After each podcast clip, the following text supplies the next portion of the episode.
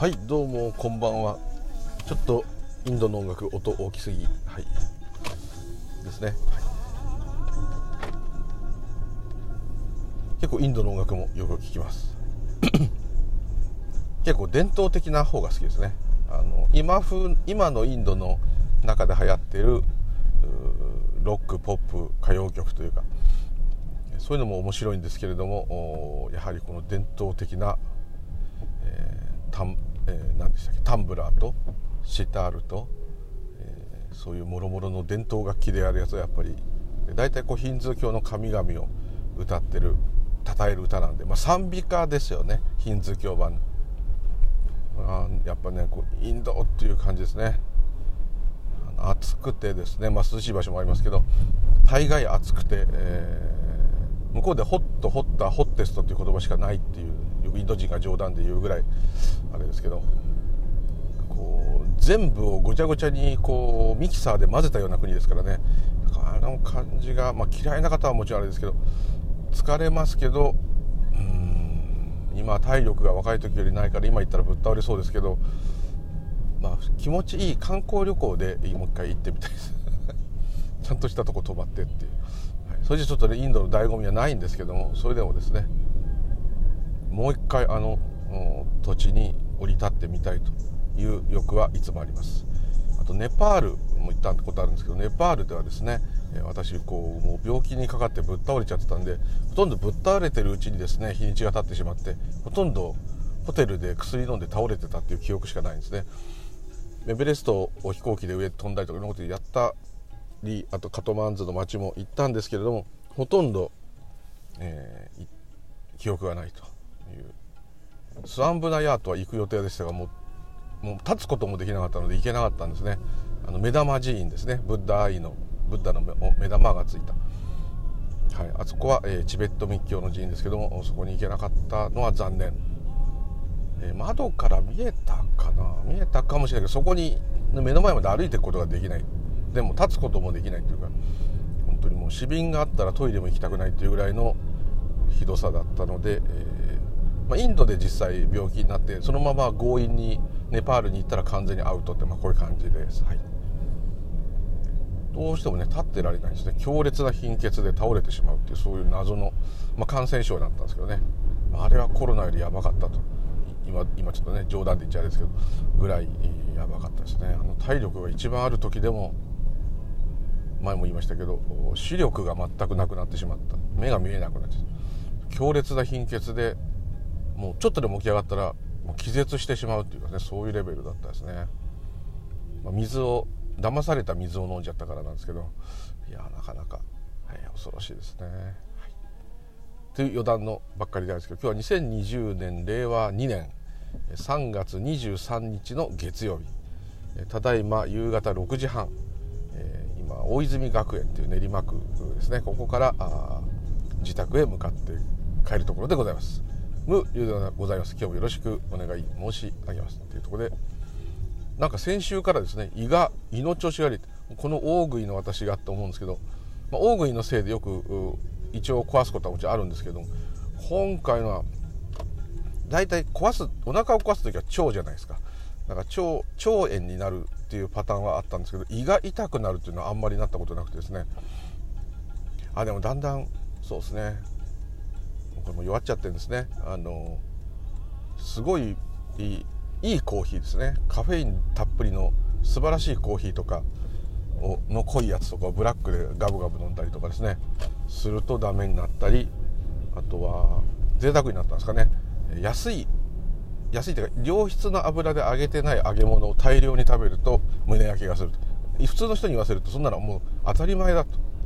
今頃かって言われるんですけれども自分にとってはすごいそれはショックですね。どんなに油物を食べても大丈夫だと思ったんですけどダメですね、はい、あとこう夜遅く、まあ、体のためにやらないですけど夜遅くっていうんですかね。もう12時過ぎとかにですね、え例えば今そういうことなくなりましたけど昔ですと友達が急に来てですね焼肉行こうぜとか言ってえ夕飯食ったのにとか言ってでもいいじゃんとか言って、えー、そういう場所へ行ってですねなんかそれを食べたりとか、えー、とんでもない時間に変なもの食べたりとかしたんですけどそれでも翌朝起きて平気だったんですけど今多分やったらもう朝気持ち悪くて朝ごはんはもちろん食べられないというとこですね。ただまあ胃が悪いと言いながらもですね朝起きた時にお腹が空いたっていうふうにやっぱ思うっていうのはそれでも大したもんだという方がいらっしゃるので、えー、からないですね。もう寝不足みたいな感じで起きてもとりあえずお腹は減るんですね。なんか食べないとってこう習慣にもなってるんですけど思うんですけど全く朝ごはんはいらないっていう方結構いるので、えー、ちょっとそこはね違うのかなと思うんですけど。っていうところで胃の調子が悪くてですね、えー、胃粘膜を保護するなんかガスタ10みたいな薬みたいなやつを、えー、もらってそれをさっきあんまり気持ち悪いから飲んだんですね。そしたらやっぱ聞いてるみたいです。こうやって喋れてる。喋れないほどではないんですけどとてもこんな録音しようなんてね思えないような感じだったんですけどね。やっぱ効いたなというとこですね。初めて飲んだ薬。どっちかというと胃潰瘍の薬なんですかね。なんかピロリ菌を殺すみたいなそういうような薬ですね。初めて飲みました。なんかあんまりいっぱい飲んじゃいけないっていうかその大量に飲んだら非常に良くないということらしいんですけどまあ規定量聞きましたね。で聞くとどうなるかって簡単です。胃がムカムカして食欲がなかった人間の胃のムカムカをやめさせると腹が減ると。ズバリ今お腹がペコペコというところでございます、はい、なこんなで、えー、全然全く何の脈絡もない音楽がインドなだけでそれ以外は何にも仏教もスピリチュアルも関係なく進んでおります。ちょっとですね今日も同じ同業他社の方とこう喋ってですね、えーまあえー、今日の同業じゃないですね。同業とも、えーと、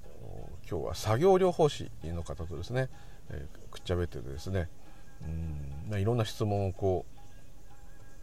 う受けたんですね。なぜか質問してくる方なんですけどで僕がですね結構昆虫とかですねあとサメですね魚全般好きですけど食べるんじゃなくてあの食べるのもあれかもしれないけどそういうのが昔から好きなんですね。昆虫とか魚とか哺乳類爬虫類何でもいい両生類でも何でもそう動植植物はあんま詳しく動物昆虫魚が好きと、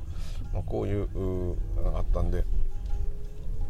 その中で特にサメが好きだっていう話をね。でもサメが好きな男の人って結構多いんですけどその方からはすごく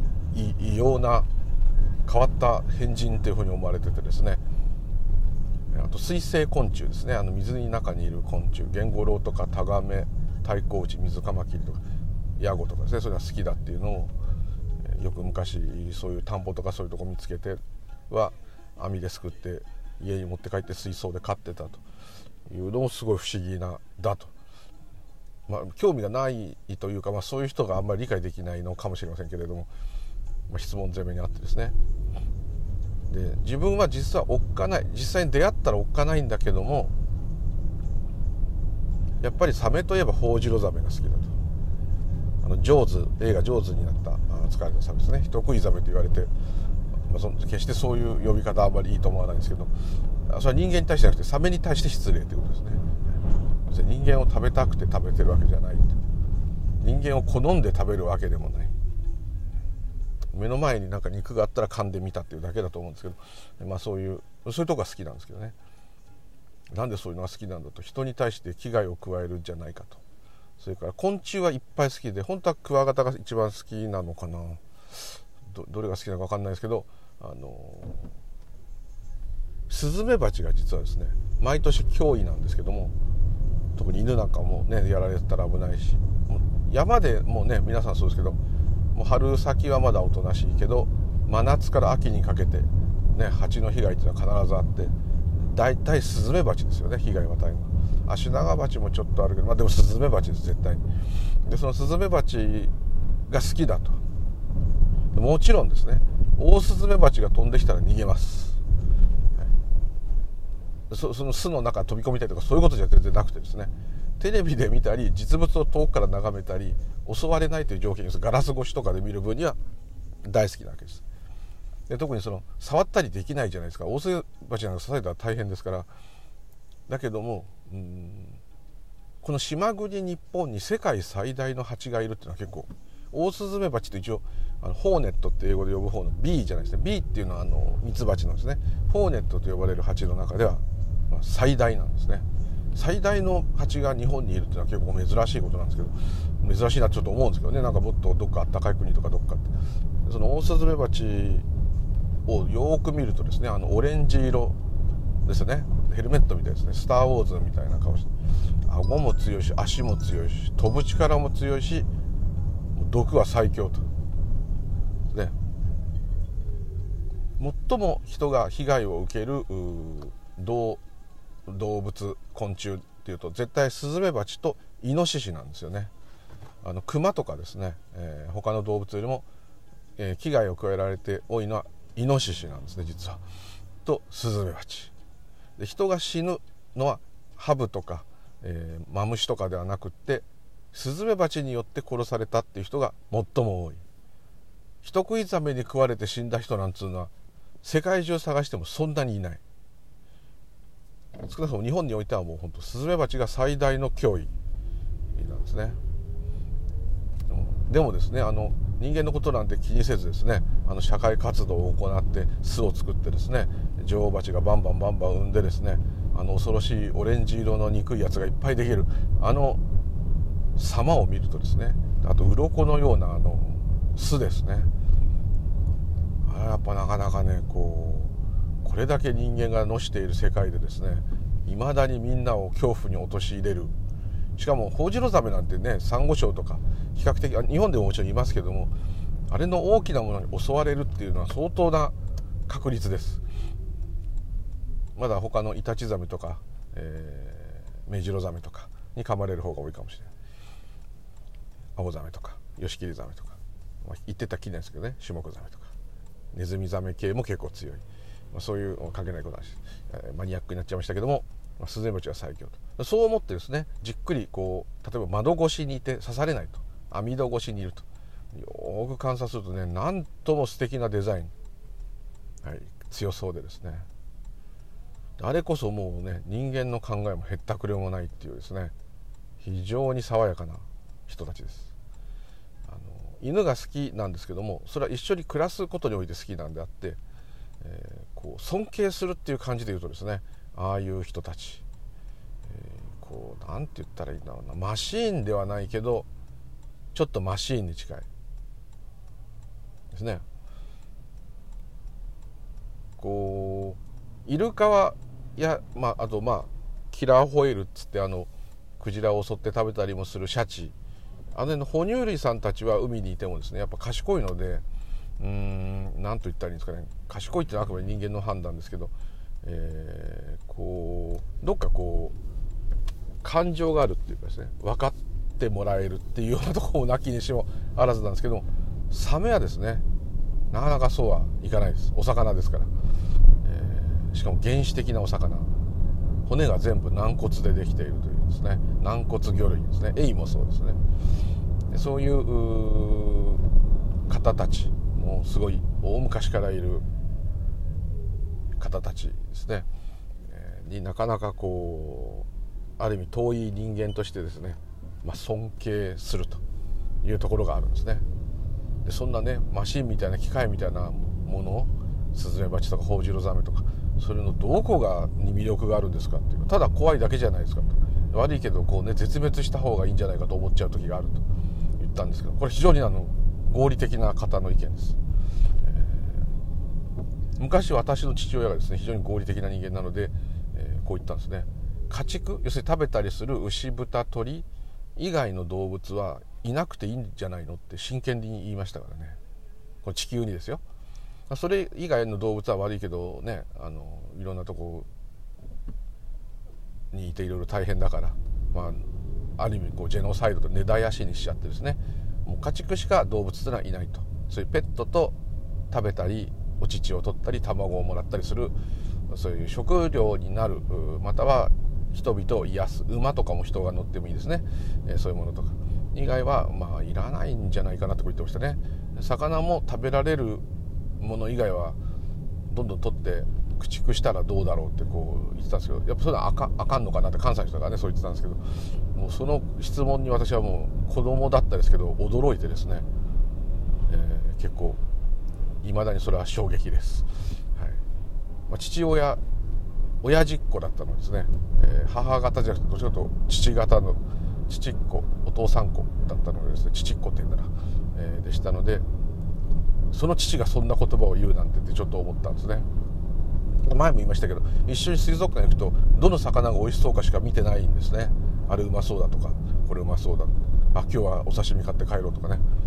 そういう、まあ、ある意味それはそれは悪いことじゃないですよ。それはそういうタイプの人だっていうだけですけど。ただ自分的にはもう全くそういう概念が外れてたので、まあ、食べるくせにですよ。食べるくせにとこは同じなんですけれども、えー、こうなんともこうああいう生き物に宇宙を感じるじゃないですか。で、えーまあ、宇宙を感じたオーバーですけど一つのそういう違った生命がああやって地球にいるっていうのは嬉しいっていうかですね。人間ばっかの世界はもう嫌だ。よっぽどだから子供の時から人間が嫌いだったんですね。それが最大のいまだに自分の問題だと思ってるんですけども、えー、まあそういうことがあったんですね。でまあうん特にサメとか昆虫サメじゃなくてもお魚でもいいんだけどもはあそういう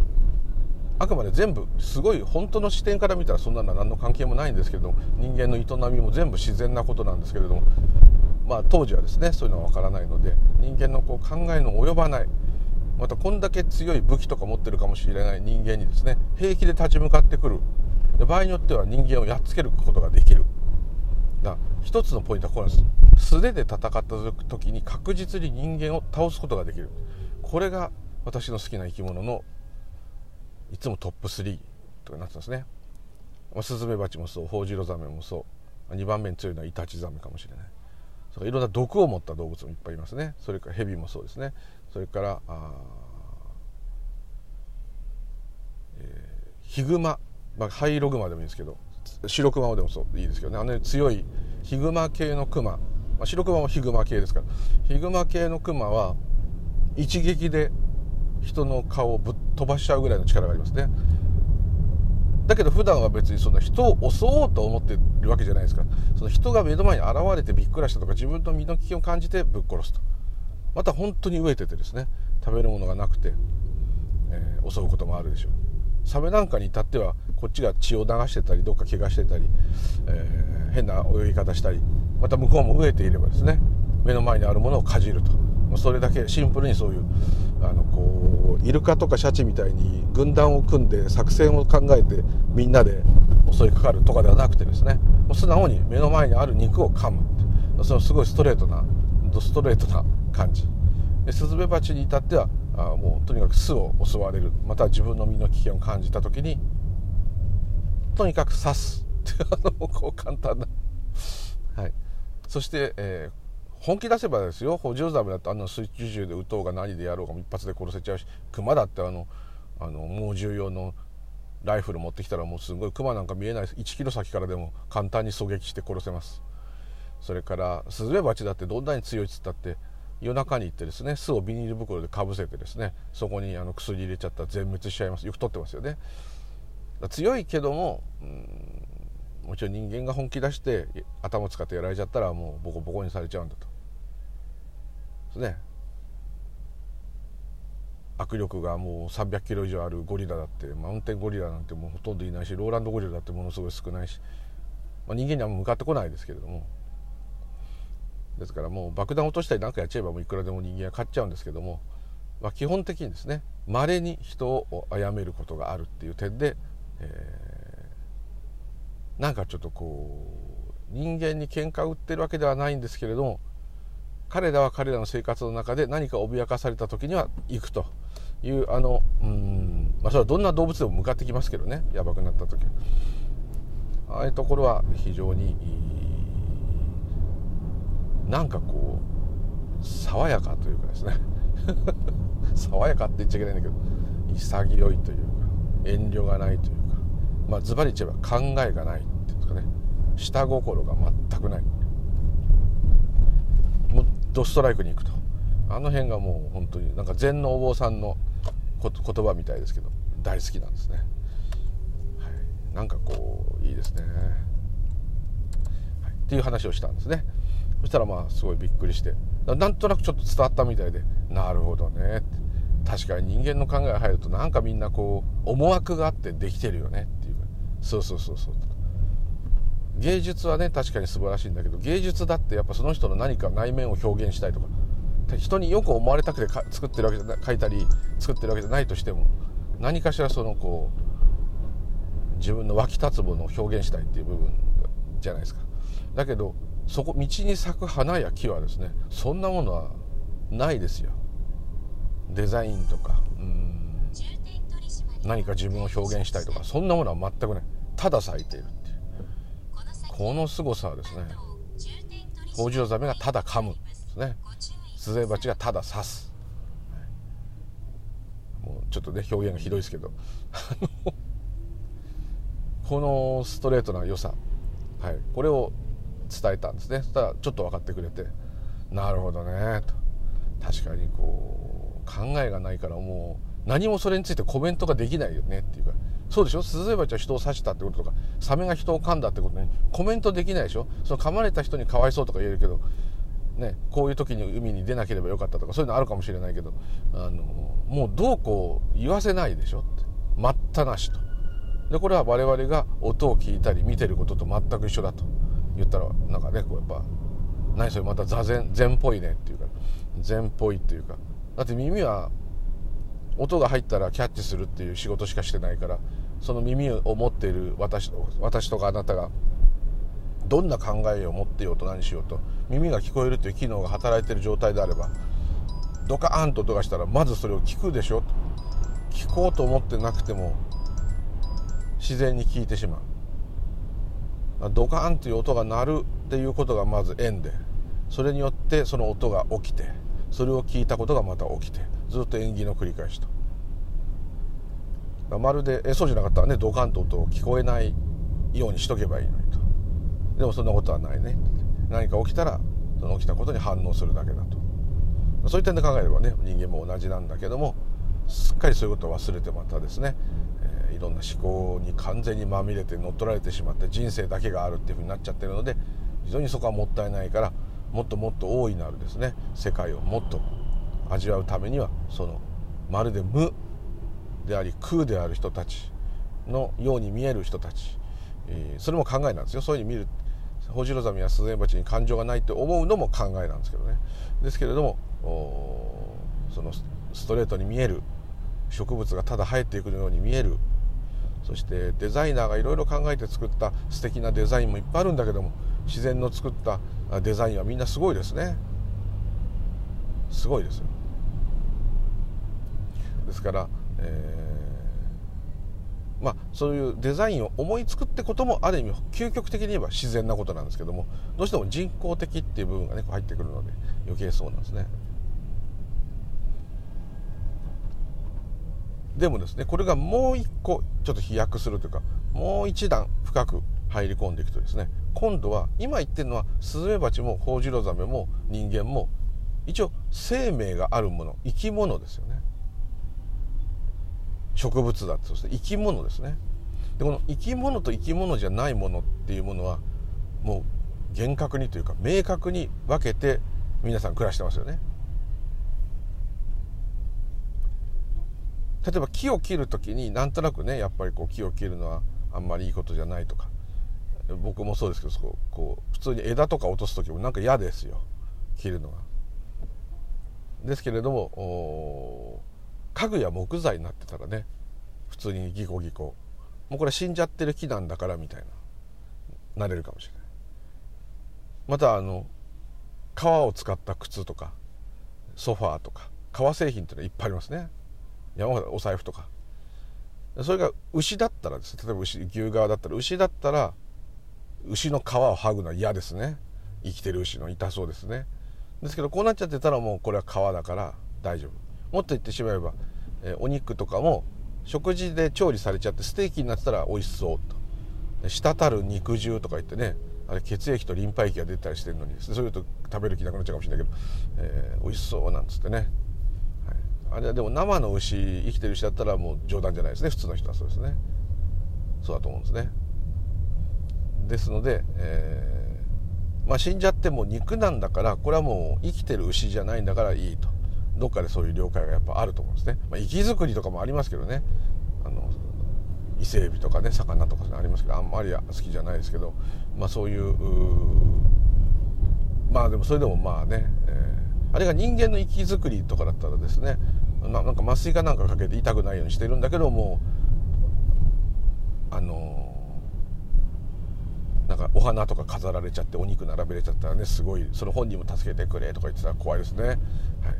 まあ、同じことなんですけどね、でも生き物と生きてないものって非常にこう明確に分かれてる。ところがですねうんそのちょっと前に起きたその不思議な体験の時はですねこう思ったんですね。あれ、まあ、車の中だったですからですけど。車も自分も同じ。極極端に言えば。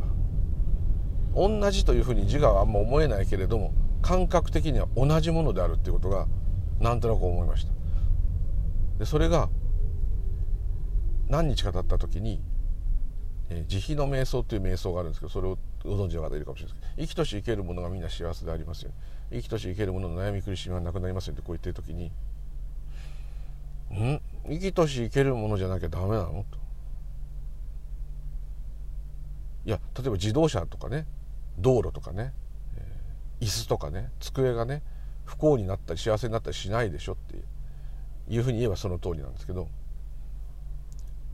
幸せになったり不幸になったりするのはおそらくですね自我だけですね。ってことは宇宙は本当はその自我は本当はない一つの現れっていうか一つの機能ですから、えー、本当はこの全宇宙は悩み苦しみがないまあ喜びもない。ただただこの壮大なこう世界がですねぐわーって変化しながら動いてる。もうこれだけ。本当はそうなんでね。ですけどまあそれをこう私っていうものが理解することはできないんですけれどもなんとなくそれをちょっとでもねかいつまみますあのちょっとこうかいつまむじゃないや。ちょっとでも垣間見ますと、えー一瞬ですけどね。そこで思ったんですね。お釈迦様が一本の花を拾ってこうみんなでこう説法会してる時に空中にこう手で持ち上げてその一輪の花をかざすと。そうすると多くの者たちは何やってるんだろうといろいろ考えるんですね。お釈迦様のことは何か教えを説いてるのかあれで何か意味があるのかとかね考えちゃう。でもね一部の弟子たちはそれを見て微笑んだと。そこにあるっていう意味で捉えることもあるんだけど私は多分多分私のあくまでこのあの幼稚な考えですけどもおそらくですねそこにその花がこうあってお釈迦様があげているっていう縁によって起きているっていうこととお釈迦様の心臓が動いて細胞分裂してるってこととみんなが集まってることとみんなが着てる洋服もその一輪の花もですね地面の座布団もですね全部同じことだと。朝まさに全てが今起きているというふうにな意味なんじゃないかなと。なんとなく思ったんですね。なかなかその視点に字がなれませんけれども。うん。ということは別にそれはお花でしたからですけども。なかなかね実際そういう気持ちになりませんけれども。無生物も生物も。まあ、この慈悲の瞑想っていうのを唱える時は生きとし生けるものがみんな幸せでありますよ。悩み苦しみがなくなりますように悟りの光が現れますようにっていうのはこれはこの言葉はまあほとんど人間に対して言ってる言葉だと思いますよね。で途中から今あの訳し方が変わって全ての生命が幸せになりますよとか全ての縁起が幸せになりますよとこういう言い方に変えてる人もいますのでそれは多分ね分かってらっしゃるんじゃないかなと思うんですね。生命っていうのも考えだよねっていうか生命っていうのはまたこう差別だよね生命じゃないと言われる無機物無生物と言われる石ころだろうが壁だろうがですね雲だろうがですね太陽だろうが、ね、地球は生命だってですね。変化するからですけどそこらで朽ちてってる石ころだって全部変わってってるんですから我々と同じようにですね年を取ったりするのと同じように削れてったりだんだん砂になっちゃったりねだって川を流れてきた石ってみんな角がないくて丸いじゃないですかあれはいろんなとこにぶつかってどんどん角が取れてまん丸っこい瓦の石になってるわけですからあれだってあれだけ変化してるわけですね転がってきて。という点では我々が年を取るとか私が我々の背が伸びるとか髪の毛が伸びるとかいうことと全く同じことですね。要するに一つのこう動きの大宇宙の動きの大宇宙って言い方も好きじゃないんだけど、まあ、いろんなものの現象が動いて変化していくっていうある意味動詞ですね。しかもそれを我々が認識した場合どういうことかって言いますと例えば今まさにあなたたちとか私たちの目の前にあるもの実際にあるものです。本当に見ることができたり触ることができたりするもの。それはまさに今あなたと一緒にそこに存在してるんですね。だまさに今そこに一緒に同じ縁として起きているわけです。ということは全部嫌いなやつも好きなやつも、えー、椅子も食べ物もトイレもちょっと変だけど、えー、お家もテレビテレビもスマホも全部今まさにあなたと一緒に現れている縁起の世界の中では同志です。だからあなたそのものです。それを認識してるんですから間違いなくあなたがそれを存在させてる。スマホなんか見るとですねスマホがあるからスマホが見えると思うんですよね。違うんですね。あなたが見ることができてスマホをいじるというご縁が生じるからスマスマートフォンが目の前に現れてるんです。これ逆の発想なんですけどこれお釈迦様とかみんなそのあべこべだとスマナサラさんも言いますけど逆だ。逆なんだよ見方がと。音があるから聞こえると思ってんだよと。物があるから見えると思ってんだよ。違うんだよ。見えるから物が現れるんだよ。聞こえるから音が現れるんだよと。全部逆なんですね。これなかなか難しいんですけどね。逆っていうかですね分かるんですけど私の拙い説明っていうか感覚で言えば例えば音が鳴ったそれを聞く聞いてその音が何だか分かるっていうこと。この一連が全体が全て円によって起きていると思いますね。それがどんこんな音だったよドカンっていう音だったよって言ってるのは考えではありますけれどもその考えがパーンと出てくるってことはそれも自然に出てきているので、まあ、それは一つのこう現象を時間があるような感じで説明しちゃってますけれども、えーまあ、自我の中には当然時間がありますのでポーンドーンって音が鳴ったらドーンっていう音がしたよってこう分かるのは、えーそれらが一色た音が鳴って耳が鼓膜が揺れて脳にそれをドーンみたいな音がした伝えたら頭の中の記憶でこれはドーンっていう音がしたという言葉考えが出てきます。でこれらが一連に全部円によって起きているということなのかなと思います。でこれがまあ何のこっちゃねんということなんですけれども一番はやっぱりあの物があるから見えるんじゃなくて見えるから物が現れるんだというところです。まあ真逆なんですけどね。まあ、何回もこの話してると思うんですね。よく私が言うのは食べ物が現れたってよく感じるのはそこなんですよ。なぜ食べ物が特にそう感じるのかなってちょっとわからないんですけども、まあ、お腹が減って食いしん坊だからって一番あるんですけど多分ですね、まあ、買ってきたお弁当でもいいしうん誰かからもらったものでもいいし、まあ、冷蔵庫開けたらたまたま誰が買ったのがあったんでもいいし一番はですね自分で材料を買ってきて自分で作る完成していただきますとなる。この時にこれって一番ですね。自分がその料理に関わってるわけですからすごく自分が手に入れたっていう感覚が強いんですね。ですよね。自分で材料を自分のお金買いに行って自分でこれを作ろうと思って作った完成したいよいよいただきますになったと。でこれっていうのはその食べ物は現れたんではなくって自分が材料を自分のお金で払ってわざわざ買いに行って買ってきてさらに調理してで完成させたんだからもう絶対に自分が作って買ってきた俺俺の俺が食べるべきっていうのかな。自分が食べていい威張って食べていいものであると、まあ、食べ物に感謝するとかそういうのちょっと置いといていただいて。ですね。そうなるはずなんですけどもそうなるものなのにあの逆にですよ。あの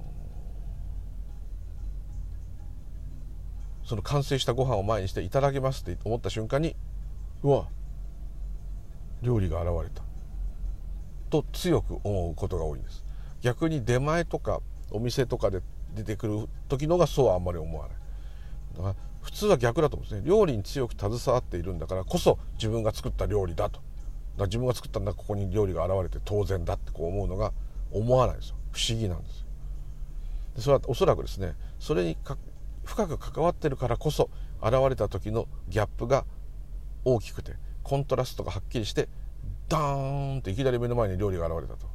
こう思うわけです。でこれもですね人がいっぱいいたりしてわーわーわー作ってですねはいもう早くできちゃった人から食べちゃっていいからねなんてやってる感じで流れてっちゃうともう全然わかんない。一人で静かにちゃんと作ってちょっと禅のあの直道のああいう作法と似てますけど、えー、ね天蔵って言いますね。あの料理作る。禅のお寺では天蔵さんはすごく身分が高いんですね。なぜならその料理を作ってみんなに振る舞うっていうのはものすごいきめ細やかな考えが必要ですね。ですからすごく集中しなきゃできない。いろんなありがたみを持って作らなきゃいけない。感謝しながら作らなきゃいけない。かつみんなに美味しいと言わせなきゃいけない。無駄を出してはいけない。いろんなところをですね考え抜いて作っていかなきゃいけないので非常に天蔵というのはものすごい重要な役割なんですね。でまあそういう意味もあるぐらいですねよりこれに深く関わって出てきた料理だからこそその作る工程買いに行く材料買いに行く工程全部ひっくるめて縁として起きているというのが深くわかるんだと思うんですね。でいざいただきますってなった時に改めて自分のためにこれが全宇宙がですね一丸となってこうもう何百億年何千億年だかしないけどそれの全てのご縁がですね、えー、結集して今まさにここにこの食事を表したと。現れ表してくれたと。まさにいただきますと。そんな些細なことがですねちょっとこう冷静になって思えるとですね普通のただ何でもいいですよ。パン焼いてなんか食べるだけでもいいですよ。ちょっとなんかやってるだけでもですねやってる最中はあんま思ってなくてもパンが現れたと思えばですねなんかこうありがたいっていうかですねすごいなっていうふうに思います。時時々こんなこと思う時ますねこんな私にですねこれ自我が思ってるんですけどこんなものをね食べさせていいの？と。ちょっとド M ですけど。こいつ全然今日真面目に働いてないしね。ぐだぐだぐだだらだらしてただけのやつにこんなものを与えていいんですかと。分かった。逆にこいつにいいものを与えてこいつをですね病気にしてやろうと。いう作戦ですな。とかね。ちょっとオーバーに言うと思うくらいにもったいないと思う時があるんですね。これはですねうん結構ね一人でじっくり関わってないと無理ですね。みんなでワーワーやってたらまずそっちに引っ張られちゃう。あと話しますから他人がいると。家族でも。話してる。本当に一人でね。食堂みたいなレストランでもいいと思いますね。一人で頼んでラーメンでもいいですよ。ボンと「はいお待ちどうさま」って出てきた時に。まあ金払って自分で注文したんだけども。切った。どうやらまだ食べれてないですからもしかしたらそこに大地震ができてそのラーメンが吹っ飛んでなくなっちゃうかもしれないですから分かんないですけど一口食べたら一口食べることができた美味しかったら美味しいってなんていいご縁なんだと。こうきますね。だこれを他のものに当てはめてもいいですね。食べ物じゃなくてもいいですね。おそれはもうあの宝石ブランド宝石ってあんまみんなあれかな。あのアクセサリーでも洋服でも靴でも時計でも車でも家でもいい音楽を聴いた時でも。だっていい音楽を聴いていいなって思うのはご縁ですよ。いいなって思う曲と出会えてる。その曲をいいなと思える。しかもいいなと思えるような今状況に自分がいる。ねこれ結構いい条件が揃わないともうその音楽に没頭してもうなるっていうのはなかなかねあのある意味こういい時じゃないとできないですよね。ですからまあそういうのに出会えたと。何でも全部そうです。いい映画を見たでもいいしもっと簡単に言っちゃえば今私頭をポリポリちょっと書いたんですけど右手が上がって頭を書きましたね。それ頭の上がちょっとこう痒かったんでしょう。そんなになんか手が上がったんですけど。そういうのも全部ご縁ですね。ね、書けなかったら我慢しなきゃいけなかったかもしれない、はい、くだらないですけど。そうやって見ていくとですねもう不思議不思議不思議。でさっきその無生物と生物っていうね部分でこうちょっと触れたんですけど例えばこの車ですね。これは生物ではないですけれどもすごく生物と似ています。どういう点かというと動くとかそういうことじゃなくてですね、まあ、それでもいいんですけど、まあ、人間の体も実はそうですけどもあの密教でいう地水化風空四季ですね。地水火風風ですね。空空っぽですね。空四季。意識の式ですね。これで宇宙ができているっていう、まあ、説明ですけれども、えーまあ、人間ができている地水化風空式の地っていうのは地球で言えば大地のことですね。人間で言えば肉のことですね。肉体のことですね。水が水分。地球で言えば海とか水川とか雨とか水分ですね。人間で言えば血液とか体液のことですね。かっていうのがこれ体温のことですね。人間では体温。まあ冷血動物もいたり昆虫みたいに体温がないのもいますけれどもまあ一応そういう体温。細胞分裂する力と言ってもいいかもしれない。そしたら地球で言えば太陽ですね。地熱もありますねマグマ、はい、地水化火まで来ましたね。風。これは人で言ったらあれですね。呼吸のことですね。呼吸ですね。地球で言ったら大気のことですね。風で空。これがね空は空っぽと。ないと。色即税空の空ですね。だからないからある。あるからないって言えるわけですから。どっちかだけってことはないです。あるしかないとかないしかないってことは言えないですから。それどっちも無になっちゃいますから。あるけどないからあるの空ですね。空がなかったらもうダメです。でこれまあ一つ空をですねうん空っぽの脳脳と言っても脳みそと言ってメモリーと言ってもいいかもしれないですけどね。ちょっとでもちょっと違うねやっぱ空っていうのはないっていう部分にしたいですね。風空式式っていうのはまあ人であればまあ心というか精神というか、えー、私のことですね。自我のことですね。でこれを地球に言うとどうしたらいいんだろうと。地球で言うと縁起で動いてるだけだからまあどこをそこを指してるかちょっと分かんないですね。で密教じゃないとこの式が入らないですね。治水か風空までですね。普通の宗派で言えば、まあ、そこはまあ細かくあれなんですけど、はい、そういうふうにこう分けてるんですけど自動車にこれ当てはめると、うん、地球で言えば地というのは大地のことですけども人間で言えば肉体でしたからボディのことですね。車のボディ、はい、水は中のオイル？オイルじゃないですかね。ガソリンはどっちかというと食事する食べ物の方ですよね。オイルとかバッテリー液とかギアの中のオイルとかエンジンオイルとかあとあの窓ガラスをシューってやるウォッシャー液とか水分いっぱいありますね。あとバッテリーの中の液体もありますね、はい、そういうのかなと。かっていうのはまさにこれエンジン。もう最近電気自動車もあるからモーターも熱くなりますけどエンジンですかね。まあエアコンって言い方もできるけどちょっとまあ微妙な。空っていうのがこのまさに空気を吸って燃やして排気するっていう。呼吸と一緒ですね。人間と体とそっくりですね自動車は、まあ、電気自動車とはまたちょっと違うけど、まあ、電電流を使って、えー、それをタイヤに伝えてるっていうのはまあそう言ってもいいかもしれない。で空空っぽ。空っぽっていう点ではもう全ての円がそうなので自動車もそうです。で式。で心が車にはないかもしれない。自我はないですね。ないです。でも個性はありますよね。それぞれの車に。同じ車でもちょっとだけ癖がみんなありますよね。同じ車買っても、はい、ですので個性っていうのはあるし。車が違ったら全く違いますね。ブルドーザーとシャベルカーで全く違うし。普通の小さい軽自動車のバンとバスって比べたって全く違うし。車は車ですけど、はい、レーシングカーも違いますね。もう車も体みたいですね。で車のまたさらに人間と近いところ人間というのは肉とか水分とかタンパク質とか水分とかカルシウムとかいろんなものがこう集まってそのその人がその人という肉体として一つの塊になっている状態。本来はタンパク質水分カルシウムとかそういうもんですよね。それが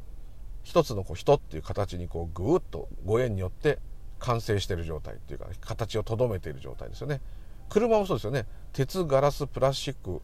ゴムそういうものが一つの形として自動車として機能するように固まってるわけですよね。それで自動車としてこう働けるわけですから。もうまさに人間の体と全く一緒なんです。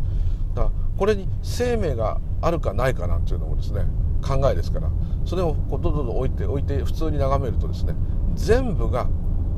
同じものなんですよ。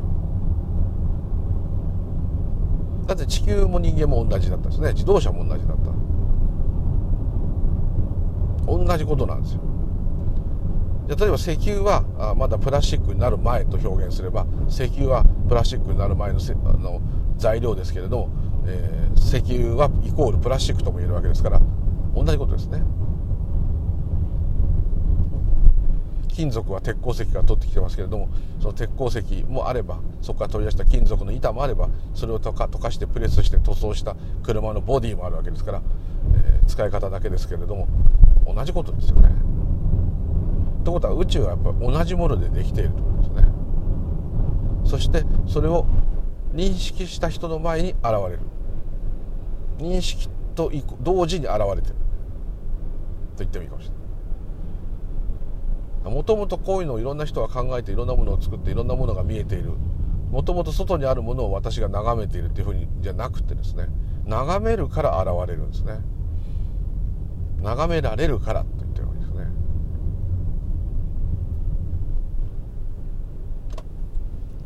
非常に不思議な。認識が存在ですね。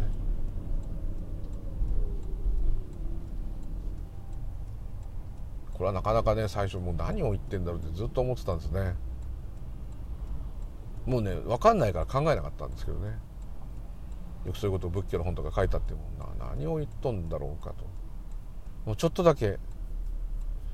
だから遠回しに分かったっていう感じですね。全てが同じものであるって分かるから分かったような感じがあったもんで一瞬ですけど。あったもんで、えー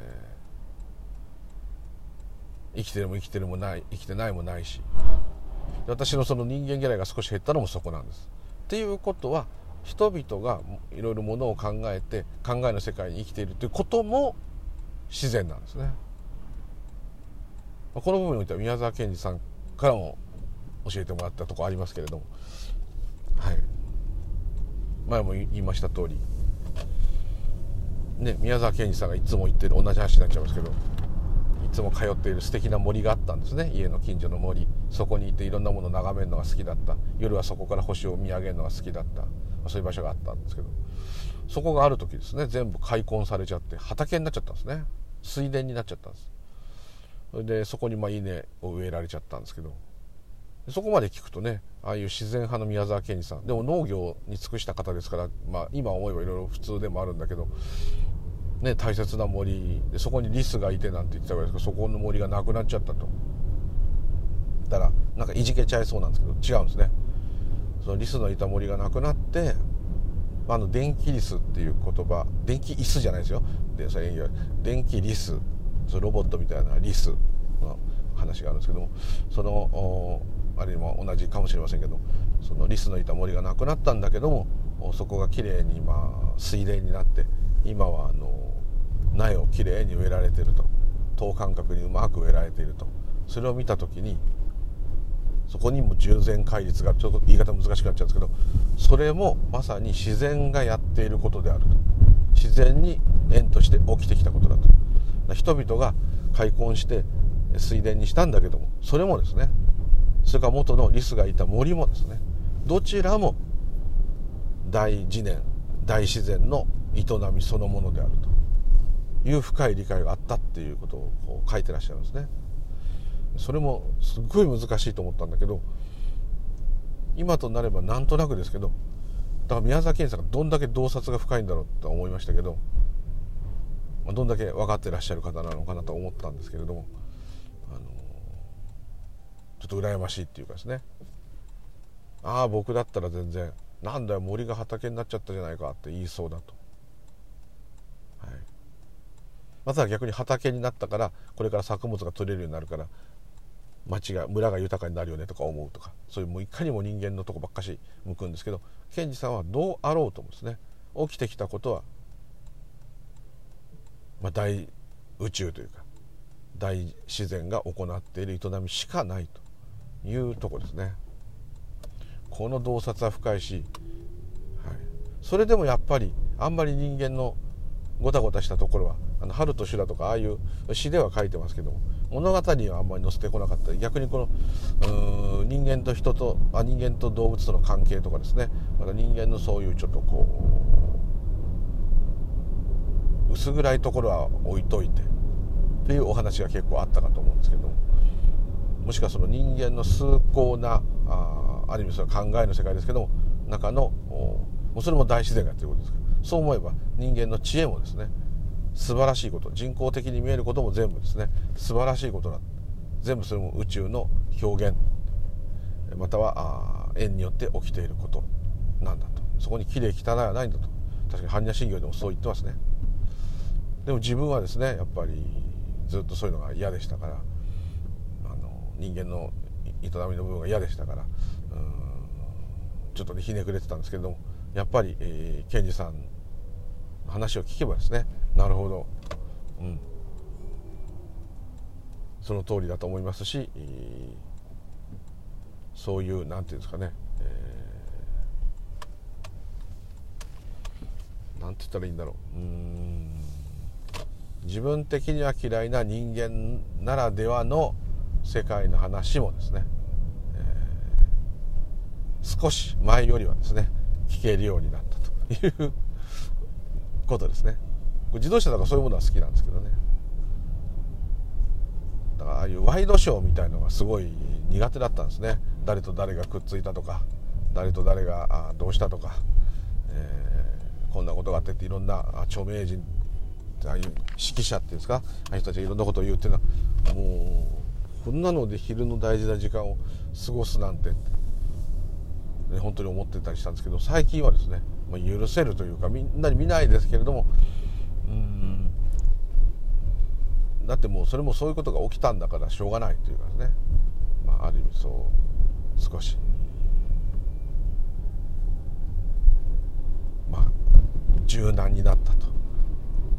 いうのは、うん、そういうちょっと変な体験があったところからのギフトという感じだと思いますね。人間嫌いを、うん、嫌いというかですね社交的とかじゃないとか友達とふざけて笑うのが大好きじゃないとかそういうんじゃないんですよ。それはむしろ多分私を知っている人からすればそういうのが大好きな人だというふうになってると思うんですけど本当は結構一人で暗くですね 景色を見たり静かにしているというのが好きなんです。なかなかそういう時間ないですよ。ないんですけども。こう何にもしないでいいってことはない生きてる自我がある限りないんだけど何にもしないでいいっていう時間帯を与えられて本当にアホになるっていうのはですね非常にいいですね、まあ、寝ちゃってもいいんですけど寝ちゃってるとその実感がないんで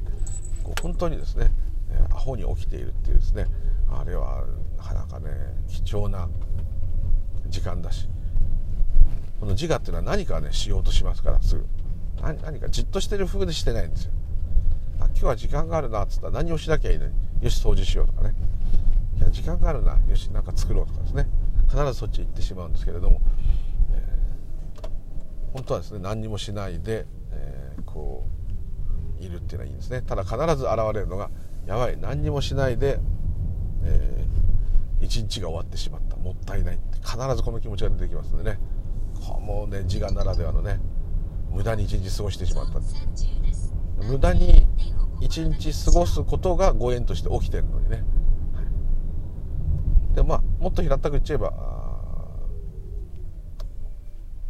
そういうのも嫌だなと。無駄に過ごす一日も嫌だなっていう気持ちが起きるのもご縁ですからね。そういう時はもう一時は全部 OK になっちゃうんですけどね、全部ご縁で起きてるから結果全部 OK っていうのはそういう意味では全部 OK です。よくスピーチャーの人が起きたことは全てそれで OK で完璧に起きているって言い方よくしますけど、まあ、全部縁ですから縁によって起きてるわけですから、まあ、そう言っちゃったらまあそうなんですけどそれはでもまあ人間道で言っていい言葉かどうかはちょっと疑問はあります。はい、というところでわけのわかんない話してしまいました。で生きてるものも生きてないものも全部仲間で全部生命って言い方したいですそういうご縁っていう言い方で言えば。この自動車が自動車という形としてとどまってるのは何年間かかりませんけれどもそのうち廃車になってまたあリサイクルされちゃうかもしれないけれどもそれも人間の体と全く一緒ですねですからう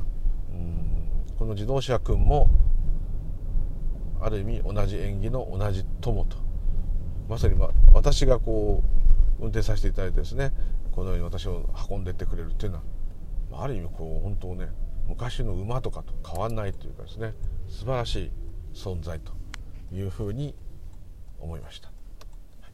というところで今日はどうもありがとうございました。またよろしくお願いいたします。ブ・リュウジでございました。ありがとうございました。失礼いたします。